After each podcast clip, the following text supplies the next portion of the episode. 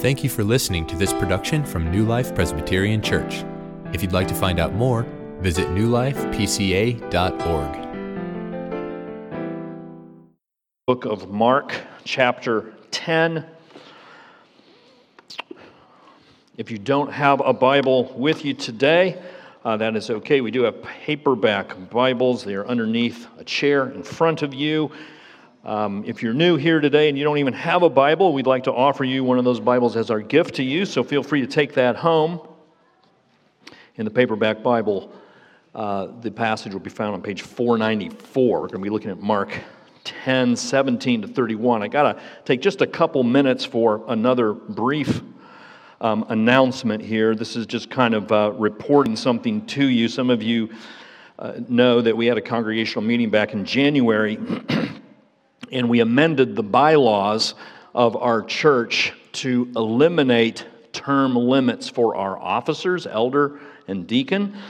And uh, we are required to report an update to you on this situation. We've sent out an email here recently, but we're going to do it publicly as well to make sure this requirement is fulfilled. So, what we've done again is eliminated the term limits for elders and deacons. Um, the, the issue is that we've got several men over the years past who have been elected and have served at least one term as an elder or deacon and have stepped away and have been inactive for quite a few years. And so we needed to get in touch with them and find out what their intentions were with regard to their status as elder and deacon. So this is what I'm going to give you a quick update on. Um, so here's what we have those wishing to return to active service include Zach Whitman as deacon, John Bow as elder. That's been reported. I think most of you know that. But also, Bob Darby has come back on board as an elder. So that means we have five deacons and seven elders total here at New Life Now. Those desiring emeritus status include Mark Parkinson as deacon, Scott Jordan, Wendell Connor as elders. Emeritus status and then those desiring that their official relationship with the session be dissolved. Uh, that's just book of church order language for they don't want to serve as elders or deacons any longer. Include David Lowry and Frank Baldwin as elders, and also Evan Austin, Joel Bryan, Todd Rourke, Larry Harding, Dan Perkins as deacon. So we have hereby fulfilled our obligation to inform the congregation about the uh, intent of these inactive officers. If you have any questions about that, feel free to talk to uh, Pastor Brian, me, or anybody else uh, on the session. So thanks for your attention to that. All right, let's turn to the Word of God here. Again, it would be super helpful for you if you have a Bible open in front of you. We like to give special attention to the details of Scripture, so it will be helpful if you can look down at a passage as we go through this message. Uh, Mark 10, 17 to 31. Uh, one of the kind of most notorious days in the calendar year, thankfully, has passed just a couple weeks ago. Uh, that day is tax day, April 15. Um, perhaps some of you got a refund on tax day this year. Uh, good for you. Not all of us got a refund. And for uh, many, when tax day comes, it's kind of a reminder of how little of our money we get to keep and how much of our money the government gets to take. And at the very least, every tax day, um, we're just kind of reminded of the central importance that money and wealth play in our hearts and minds. Uh, April 15th doesn't remind us of finances necessarily because for many of us, we're mindful of finances all year round, right?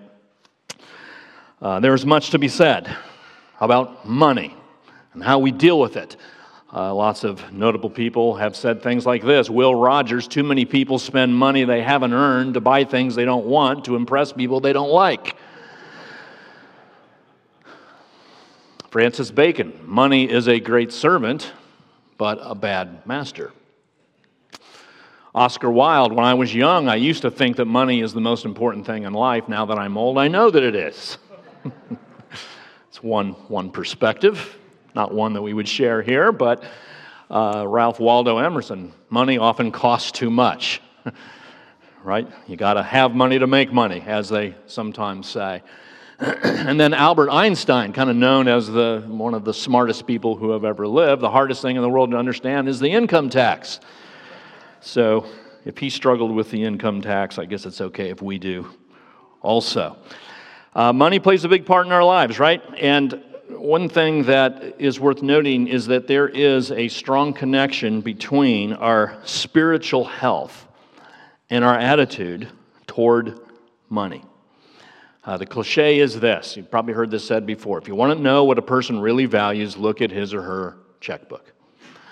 Uh, not all of you use checkbooks anymore, I understand. So we could just say if you want to know what a person really values, look at the way he or she spends money. That's where you find where a person's heart really is. And the Bible has a lot to say about money. I mean, from beginning to end, there are frequent allusions to wealth and riches, and Jesus himself spoke often about money, and we have arrived at a passage here in the book of Mark that is one of those examples. A passage where Jesus is addressing wealth or riches, and that's what we're considering today Jesus and wealth. now, you might recall that we kind of rushed ahead to chapter 11. We're just going through the book of Mark one passage at a time. We came to Palm Sunday a few weeks ago. Mark 11 is the Palm Sunday passage. So we jumped ahead to Mark 11 for Palm Sunday, but we've got unfinished business in chapter 10. And so we're going back uh, to chapter 10 where we left off. When we get to chapter 11, then we'll, we'll skip ahead. So, again, our passage is chapter 10, 17 to 31. If you're able to stand, please do so, and let me read the Word of God to you. Mark 10, 17. and as he, that is Jesus, was setting out on his journey, a man ran up and knelt before him and asked him, Good teacher, what must I do to inherit eternal life? And Jesus said to him, Why do you call me good? No one is good except God alone. You know the commandments do not murder, do not commit adultery, do not steal, do not bear false witness, do not defraud, honor your father and mother. And he said to him, Teacher, all these I have kept from my youth. And Jesus, looking at him, loved him and said to him, You lack one thing. Go Sell all that you have and give to the poor, and you will have treasure in heaven. And come, follow me. Disheartened by the saying, he went away sorrowful, for he had great possessions. And Jesus looked around and said to his disciples, How difficult it will be for those who have wealth to enter the kingdom of God. And the disciples were amazed at his words. But Jesus said to them again, Children, how difficult it is to enter the kingdom of God. It is easier for a camel to go through the eye of a needle than for a rich person to enter the kingdom of God. And they were exceedingly astonished and said to him, Then who can be saved? Jesus looked at them and said, With man it is impossible, but not with God, for all things are possible with God. Peter began to say to him, See, we have left everything and followed you. Jesus said, Truly I say to you, there is no one who has left house, or brothers, or sisters, or mother, or father, or children, or lands for my sake and for the gospel, who will not receive a hundredfold now in this time houses and brothers and sisters and mothers and children and lands with persecutions, and in the age to come, eternal life. But many who are first will be last and the last first. Holy Spirit, would you please come and open our eyes to behold wonderful things in your word? In Jesus' name, amen. You can be seated. so, what does this passage have to tell us about our relationship to money, riches, wealth? Three things. First thing is this. First of all, wealth can be a distracting idol. Can be. It's an important choice of words there. I'm not saying it always is, but wealth can be a distracting idol. So the passage begins again here in verse 17. We got this man who comes running to Jesus, comes to him, and kneels before him. And one thing we should notice about this man is that this is a guy who has it all. This is a guy who would be considered first in the world. He, he is a man, first of all, in a very patriarchal society. That would have been a big advantage. He's a man. He's rich. He's got a lot of possessions. He's wealthy. He is young. Actually, Mark doesn't tell us this. Matthew 19 does, when Matthew gives us description of the same event, says that he's young. Luke 18 tells us that he is a ruler. Also, Mark doesn't mention that. Luke does. And so, very often, this story is referred to as a story of the rich young ruler. So, rich, young, male ruler. This is a guy who has it all. He has everything that uh, people would desire in the world, but in this man's life, there is something missing. And don't we find this so often? We, we gain so many things in this world. We have so many advantages. We might be very rich and very wealthy and have a lot of possessions, but we find that there's something missing. And for this man, what he is missing is an assurance of where he stands before God. He has no assurance that he's saved. He doesn't know if he has eternal life. He doesn't know where he's going after he dies. Even though he has all of these wonderful things to enjoy, he offers this question to Jesus at the end of verse 17 Good teacher, what must I do to inherit eternal life? I want to know how to be saved. And so, friends, you, you might have everything that you would want in your life, but you know, maybe for you there is something missing as well.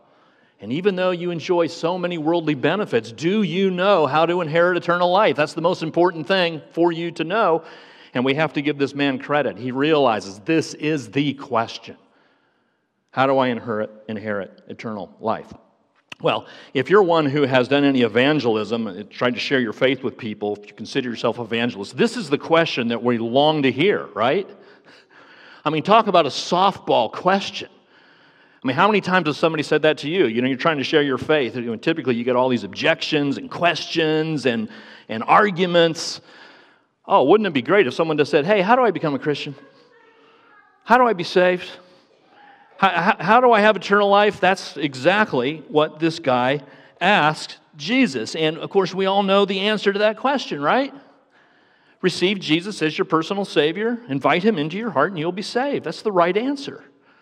That's the answer probably most of us would give to that question. But here's the interesting thing that's not the answer that Jesus gives. I mean, what is Jesus doing here? Rather than giving a clear answer to this very softball kind of question, Jesus instead invites him into a theological discussion about the definition of the word good. Now, one thing I think we can take from this is that we have to be very careful when we think about evangelism to think that there's kind of like a one size fits all evangelistic approach. The, f- the fact is, every single individual is different. And when we share the faith with others, we have to be sensitive to where people have come from, what they think, what their issues are, and speak to them as individual people and do the best we can to discern what they need to know and what we need to talk about. We, we can't just bring out a canned sales approach that we use in every single case. Sometimes, yeah, you can just say, believe in Jesus and be saved. But there are other times when that might not be the best answer. And apparently, this is one of them because Jesus is inviting him into this discussion. So here's what he says, verse 18. In response to the question, Jesus says, Why do you call me good? No one is good except God alone. I mean, what an odd way to respond to that question. What, what is Jesus trying to say here? What's he doing? One thing I think he's doing is, this I think he's trying to press home a point about who he is, because I think he, he understands this ruler doesn't really know who he's talking to. So, what Jesus is saying is like, okay, you call me good, yeah, but, but look, only God is really good. By implication, he's saying, if only God is good and you're calling me good, what that basically means is that I am God. That's one of the points he's trying to make. You're talking to God here, rich young ruler. He, he doesn't know that, but kind of Jesus is getting in this, this subtle point.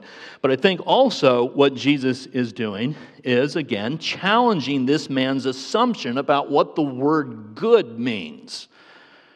Now, that might strike you as kind of an odd thing as well, except that if I were to ask you to define good, I, I bet you you would stumble a little bit. It's not as easy to define as you might think but it's a word that we use very frequently. It's like the word nice. You know, it's just one of these common words we use. That was a nice day. He's a nice guy. I, have a, you know, I have a good dog. It was a good game. Uh, we just use these certain words over and over again. We've used them so often that we've lost sight of what they really mean.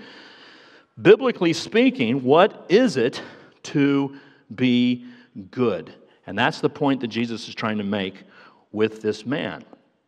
And what he's going to show this man here is that being good is more than just adhering to some kind of outward external action. Being good is more than just checking the boxes of what you're supposed to do. Being good is not just what happens outwardly, but even more importantly, it is about what's going on inwardly. It's about the heart. It's about motives. It's not about just what you do, it's about why you do what you do. And Jesus is bringing this to this man's attention. And here's how he do it, rather how he does it. Rather than just saying it that way, um, Jesus kind of cleverly um, has a way of making the point. And so, verse 19, he says to this man, he says, "Okay, well, you know the commandments. And he lists them do not murder, adultery, steal, etc. He, he lists them all. And, um, you know, the implication is that that's kind of one way to be good. Those are the external actions. And in verse 30, the man says, Oh, yeah, yeah, been there, done that. I've, I've, I've done all those things. Yeah, I've, outwardly speaking, I've, I've obeyed everything that God has, has commanded me to do. In fact, not just even recently, I've been doing that since I was a youth. I've been doing that since I was a small boy. For my entire life, I have been obeying God well. And the implication is because I've been doing all of these things, therefore I'm, I'm a good person. But what this man does not realize is that there is something in his heart that has a chief prominent place that he can't see that there is a God that this man is worshiping that he apparently doesn't realize. This man is an idol worshiper, and he doesn't know it. And Jesus is about to make him realize it. And so we, we see here, uh, I think, a, a principle, which is just simply this, friends, is you can't enthrone the true God in your heart unless you dethrone the false gods first. And this man has a false God in his heart. So, what is it? Here's what Jesus does He goes on, and uh, in verse 21, and very interesting here how he says, uh, or the text says here, Jesus looking at him loved him. Jesus is about to say something very difficult. Jesus is about to drive this man away sorrowful. And yet the text says that he loved him. You know, sometimes love requires saying the hard thing. And, and that's what Jesus is doing. And so he loves this man and he says, Okay, you've kept all the commands, but you lack one thing. Go, sell everything that you have, give it to the poor, and then you'll have treasure in heaven. And come, follow me. It's not the answer that guy was looking to hear. All the external requirements, that, that was what the guy wanted to hear because he's thinking to himself, I've done all those things. But now Jesus is getting to a heart issue. Jesus is challenging the idol of wealth in this man's life, and he is not willing to give it up. And here, standing before him, is God in the flesh the only one who can satisfy all of his desires and fulfill all of his longings and answer that question that he asked to begin with what must I do to inherit eternal life? Here's the answer to all of his problems, and he walks away from it. He doesn't want it. He doesn't want to do this on Jesus' terms. And the reason why is because for this man, money is his identity, it's his savior, it's his chief joy, it's his reason for existence. In other words, it's an idol for him. So, very cleverly, Jesus is pointing this out to, to the man, and um, verse 22 again, disheartened, he goes away sorrowful, for he had great possessions. He had a lot of wealth. So, the point has been made. Uh, this man actually has an idol in his heart that he's not willing to repent of. And so, one question that all of us might have as we read this text is Is this something I'm supposed to do? Like, I got to go sell all that I have and give it to the poor? Is that what Jesus wants of me? And my answer to that, you will be relieved to know, is no. I don't think that's what Jesus is saying. Why? Well, it's always very important, I say this very frequently, it's always very important to allow Scripture to interpret Scripture. We look at a passage like this, it says certain things, yes, but we got to consider what other passages say to kind of fill in our full understanding of the issue at hand. And so you'll notice a lot of places in the Scriptures where riches are actually spoken of in a fairly positive way. Proverbs 22 the reward for humility and fear of the Lord is riches and honor and life. God gives riches to, to some people, and it's a blessing. Proverbs 10 a rich man's wealth is his strong city, the poverty of the poor is their ruin.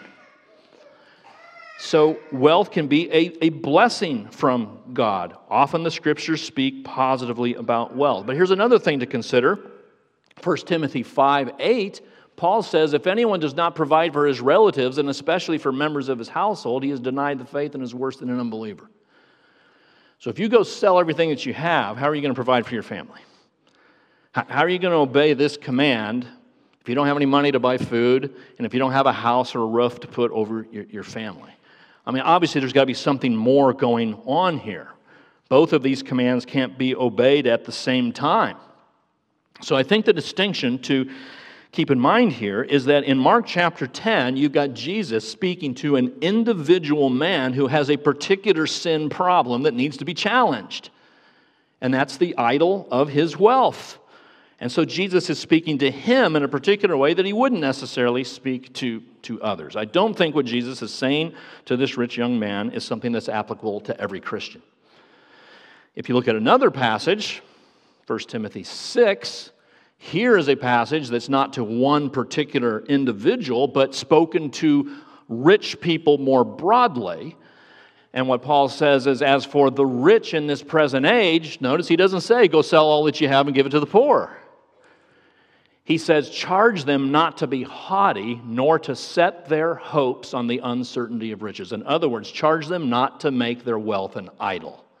That's what Paul is saying. That's the challenge for all of us.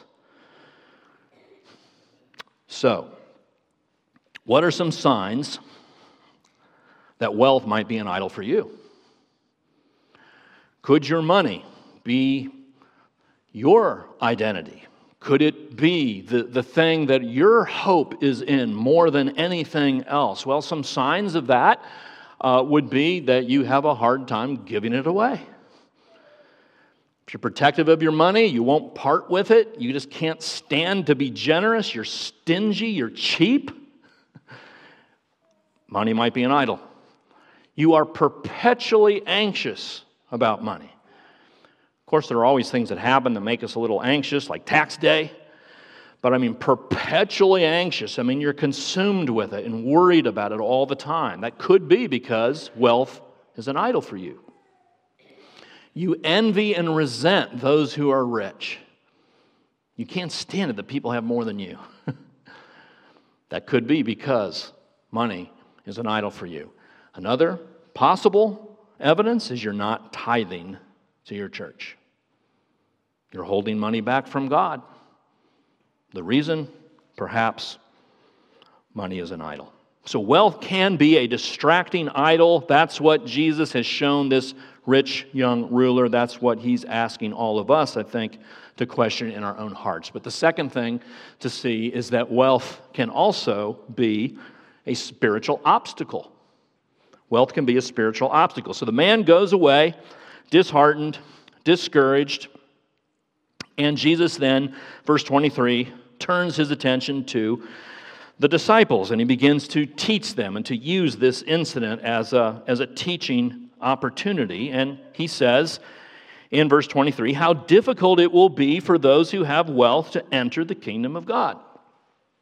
In other words, those who have riches will find it very difficult to be saved. Now, he's not saying that the rich can't be saved.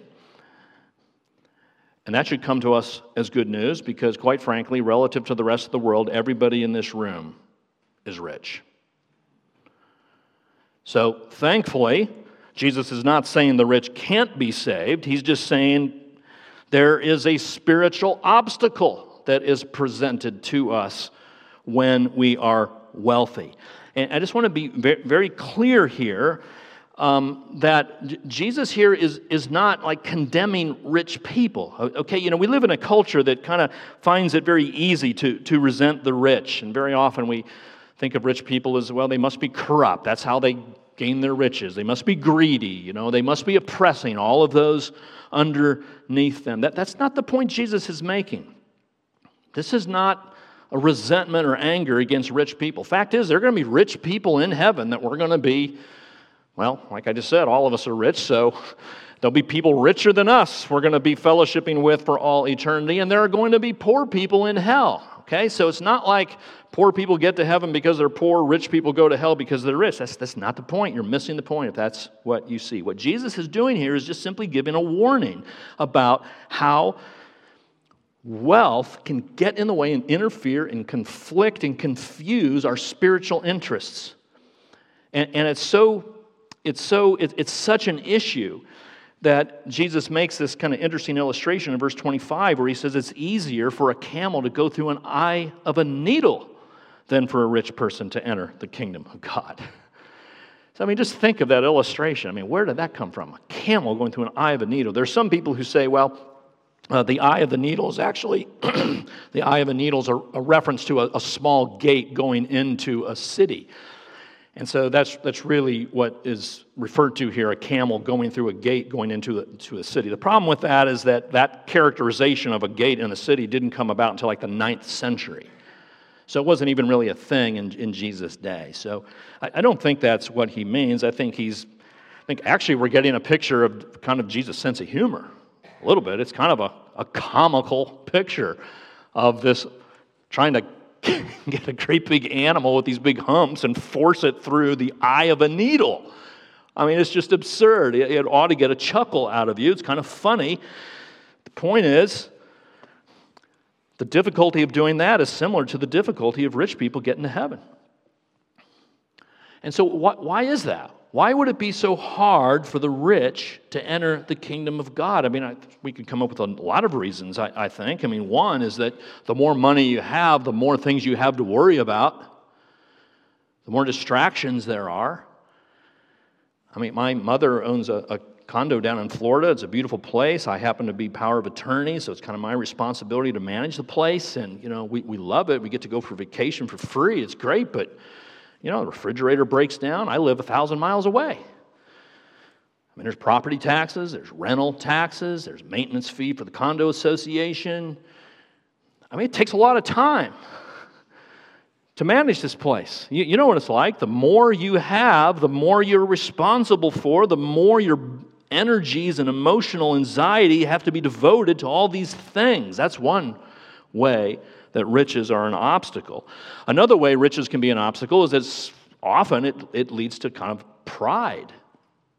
You know, isn't it pretty easy to think, well, look, I'm, I'm rich. Look how much I have. I mean, I must be pretty impressive to God. I mean, I must have really done some good things in my life because look at all the stuff I have. I mean, people aren't going to say it probably like that, but deep in our hearts, that's the way we think. That's the way people are. We just think if we got success, it's because of our goodness, and God is just rewarding us in accordance with all the good things that we have done. And if that's the way you think, you don't find yourself in need of a Savior, right? Because you find yourself pretty self sufficient. Look at the life I've made for myself.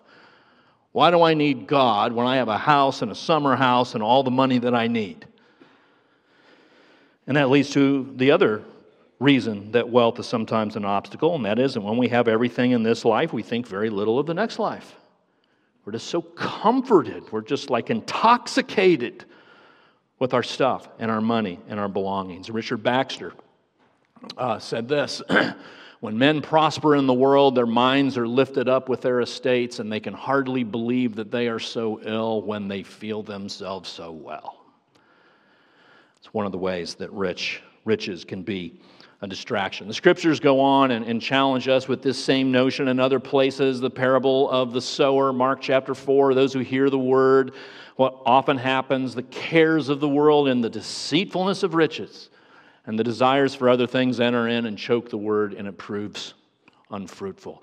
Matthew chapter 6, Jesus says, No one can serve two masters. Either he will hate the one and love the other, or be devoted to the one and despise the other. You can't serve God and money. One of them has to be your God. They both can't be. It's like being an employee and you have two bosses, and they're both telling you contradictory things. Who do you obey? You obey one, you disobey the other. So you obey this one, you're disobeying that one, and you're living in perpetual confusion. That's how riches sometimes can be a spiritual obstacle. So, how are the uh, disciples responding to this? Verse 24. When Jesus is saying it's very hard for the rich to enter the kingdom of God, and the disciples, they're just amazed at this. Amazed, verse 24. Verse 26, exceedingly astonished. What is it that's making them so astonished about this? I mean, because I think when we hear this, it doesn't really bother us that much. Again, because we live in this culture that kind of tends to resent uh, the rich, so it's not really a new idea that there are rich people who won't go to heaven. You know, that's not a startlingly new idea for us. But for them, it kind of was. Because in Jewish culture, wealth was a symbol of God's favor and blessing. And it was just believed if you have a lot of money, that means God loves you in a special way. God is really pleased with you. And so the disciples are reasoning here with Jesus' words like, what? We always thought the wealth people, wealthy people are the ones closest to God, and now you're saying the wealthy people can't even go to heaven. What are you talking about? And so that leads them to, to this uh, statement at the end of verse 26. Then who can be saved? Verse 26. Yeah, end of verse 26 then who can be saved? If wealthy people can't be saved, then, then who can be saved? And so Jesus' response in verse 27 is this With man, this is impossible, but not with God, for all things are possible with God. And this just gets to the main point here of this passage with regard to the gospel. What Jesus is saying here is that salvation for you as an individual on your own is absolutely impossible. You, you cannot save yourself no matter what you do. It's impossible. It's not hard, it's impossible for you to be moral enough to be saved, or for you to be religious enough to be saved, or for you to engage in enough social activism to be saved, or for you to be rich enough to be saved. It's impossible. Proverbs 11 tells us this Riches do not profit in the day of wrath, but righteousness delivers from death. On your deathbed, when you're about to face God's judgment, your money will do for you absolutely nothing. They don't profit, only righteousness. And that's a righteousness that only comes from God in the gospel. And so Jesus says all things are possible with God. It is possible for you to be saved if you stop relying on yourself and look to what God has done in sending his son into this world and taking the penalty for all of your sins and defeating death on the cross and being raised from the dead in his glorious bodily resurrection. That's the only possibility anybody has to be saved. And so that's what Jesus is saying. So you might say, okay, I mean, how can I fight this obstacle? How can I push back against the obstacle of riches and wealth? And I think just, you know, one very simple way to do it is just to start learning how to give it away. Learn how to give away your, your wealth. Give away your money. I mean, this is a world in which that just sounds like the most absurd thing in the world. But this is a, a completely biblical way to live. Learn how to give. Yeah, you got to support your family. We just heard that from 1 Timothy 5 8. You got to make money, you got to manage your money responsible so you can take care of your family and basic needs. That's true. But instead of asking, like, how, how much can I give, maybe you should start asking, I mean, how much can I really keep? So, one way you can start is to, again, tithe to your church, tithe to the church to which you have made a commitment. Start tithing, start giving 10% of your income to the church if you're not already doing that. Here is a great way to fight the obstacle of wealth tithe. Tithing is not just to make sure the pastor has a comfortable life, tithing is a spiritual exercise, it's a discipline, it's good for you. It's good for you to give your money away. There are some other options, though, too. You know, there's plenty of good ministries you can give to. First Choice here in uh, locally and Muncie Mission, and there's other options. We have a, a young man named Peter McFarland who's hoping to go to Spain to be a missionary. He needs financial support. We have a young man named Brandon Buller who's wanting to plant a church up in Fort Wayne. He needs financial support. You want to give away your money? There, there's, some, there's some ideas for you a good way to fight the spiritual obstacle of wealth. Okay, one last thing. Even though wealth can be a distracting idol, and even though it can be a spiritual obstacle, it can also be wisely invested for God's kingdom. Now, again, I just want to clarify, maybe, I'm saying this too much, but it, it, is, it is not wrong to want to make money, okay? It's not sinful to be wealthy. It's not wrong to think, you know, look, we got to upgrade our automobile. We got to get a new car. We got to get a bigger van. Our family is getting bigger. We, we got to get a different house. We, it, let's go out to eat.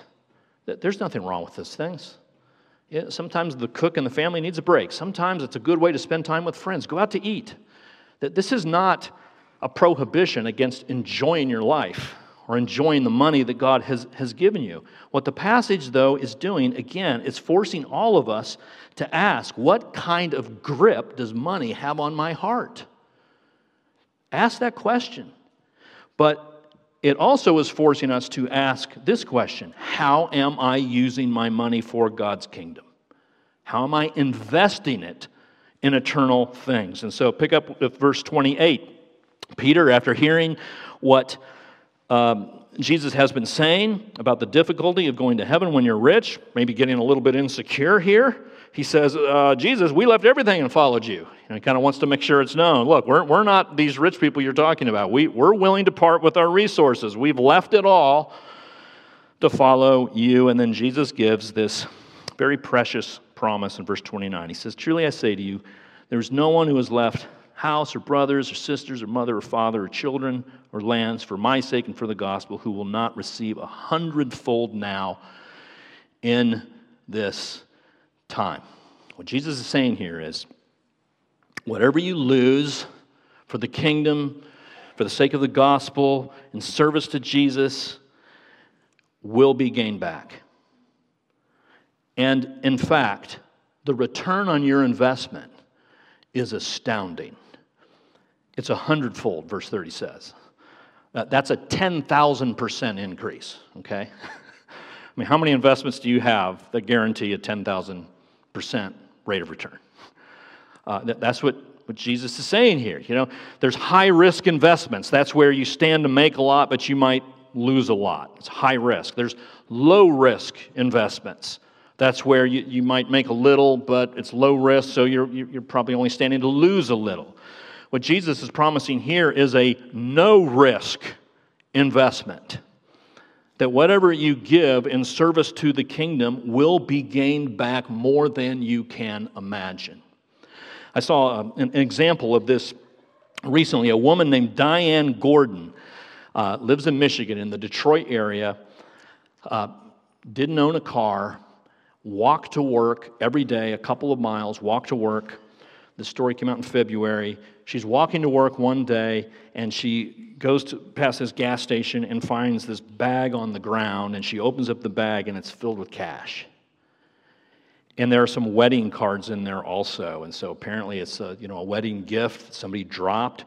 Starts counting, there's like $14,700 in this bag. And this is a, a woman who needs the money. She has no car. She walks to work. And what does she do? Turns it into the police immediately. She said, I never thought for a moment that I would keep it. It doesn't belong to me. So she turns it into the police. And one of the police officers has a wife, and the wife notices what Diane Gordon did. And so the wife starts a GoFundMe campaign.